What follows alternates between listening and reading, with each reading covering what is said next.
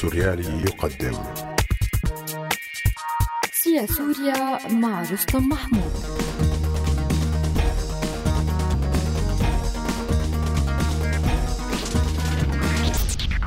عصر حروب الطوائف.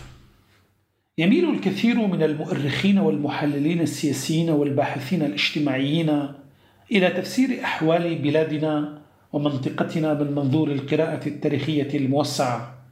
التي تعتبر بأنه ثمة مسيرة وسياق تاريخي تقليدي وعادي ورتيب تمر به كافة المجتمعات عادة.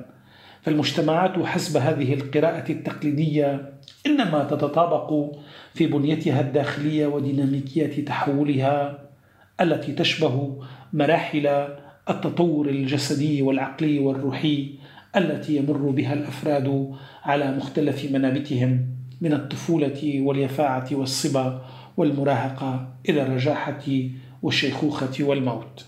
يرى هؤلاء أن مجتمعات منطقتنا تمر بعصر صراع الأديان والطوائف التي تعتبر مرحلة إجبارية لتحول المجتمعات من مرحلة العقل الجمعي الأسطوري نحو الدولة العقلانية التعاقدية المدنية.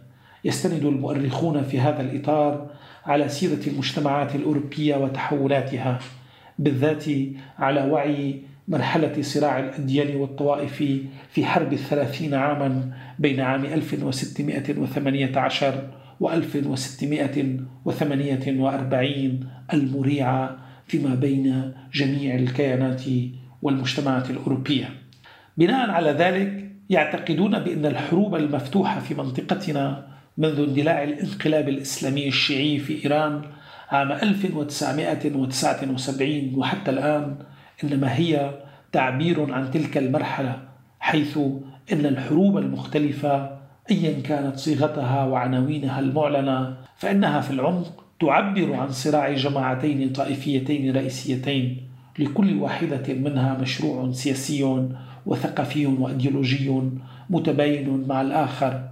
وأن أحوال منطقتنا ستترتب بناء على انتصار أحد المشروعين المعسكرين المتصارعين المعسكر الشيعي ونظيره السني.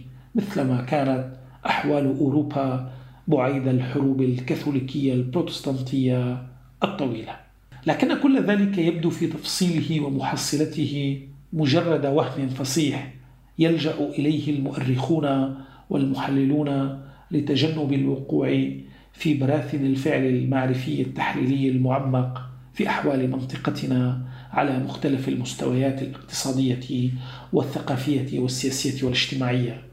إذ لو أمنا بتلك الرؤية فلنا أن نسأل عن أي فرق ذو مضمون ومعنى بين هاتين الكتلتين السياسيتين المركبتين المركزيتين.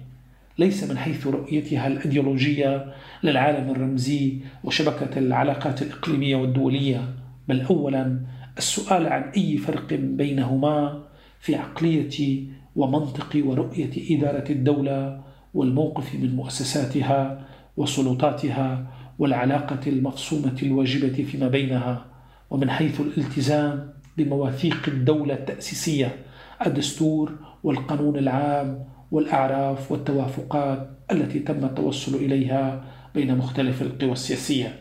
ثم أي فرق فيما بينها من حيث فهمها لأدوار مؤسسات الدولة في المتن العام التشريعية والقضائية والتنفيذية منها؟ هل نستطيع إيجاد فرق واضح بين سلوك وتعامل السلطة الفعلية في هاتين الكتلتين بمؤسساتها وأحزابها وتنظيماتها أو حتى فصائلها المسلحة فرق واضح في تعاملها ووعيها الموضوعي للدولة التي تشكل جوهر الصراع في مسار الحداثة المتأملة. يطرح هذا السؤال في ظلال معايشة جميع مجتمعات منطقتنا لمختلف أشكال الحكم التابعة والمرتبطة بواحدة من هاتين الكتلتين الرئيسيتين دون أن يلاحظ أي فرق واضح المعالم فيما بينها. ثم هل ثمة أي أمل لأن تلتزم أي من هاتين الكتلتين المتصارعتين بما تتعهد به فيما لو انتصرت وانتهى الصراع الطائفي سواء بما تطلقه من وعود رنامة لمجتمعاتها الداخلية أو بما تتوافق عليه مع القوى السياسية الدولية من شراكة وتوافقية واحترام للحد الأدنى من الحريات العامة ومنظومة حقوق الإنسان أوليس حريا بأي من هاتين القوتين أن تطبق وتمارس شيئا من ذلك على وفي عالمها الداخلي قبل أن تبشر بتطبيقه في المحيط والمنطقة فيما لو انتصرت في هذه الحرب المريعة أوليس في الممارسات القروسطية التي تفعلها كل كتلة في عالمها الداخلي. دلالة واضحة على خلو معاركها من أي قيمة مضافة وإنها أي هذه الحروب إنما ديناميكية انعكاسية لرغبة هذه الكيانات لتصدير أزماتها وسوء أحوال سطوتها الداخلية. أخيرا فإن ما يتم غض النظر عنه في صراع الطوائف هذا هو حجم التدهور الذي يصيب الكتل التاريخية التي تعتبر نفسها وهي كذلك تماما بشكل موضوعي خارج هذا الانقسام المتخيل والمتوهم بين معسكري وكتل الطوائف بين دولها وأنظمتها وجيوشها وعصبها المسلحة.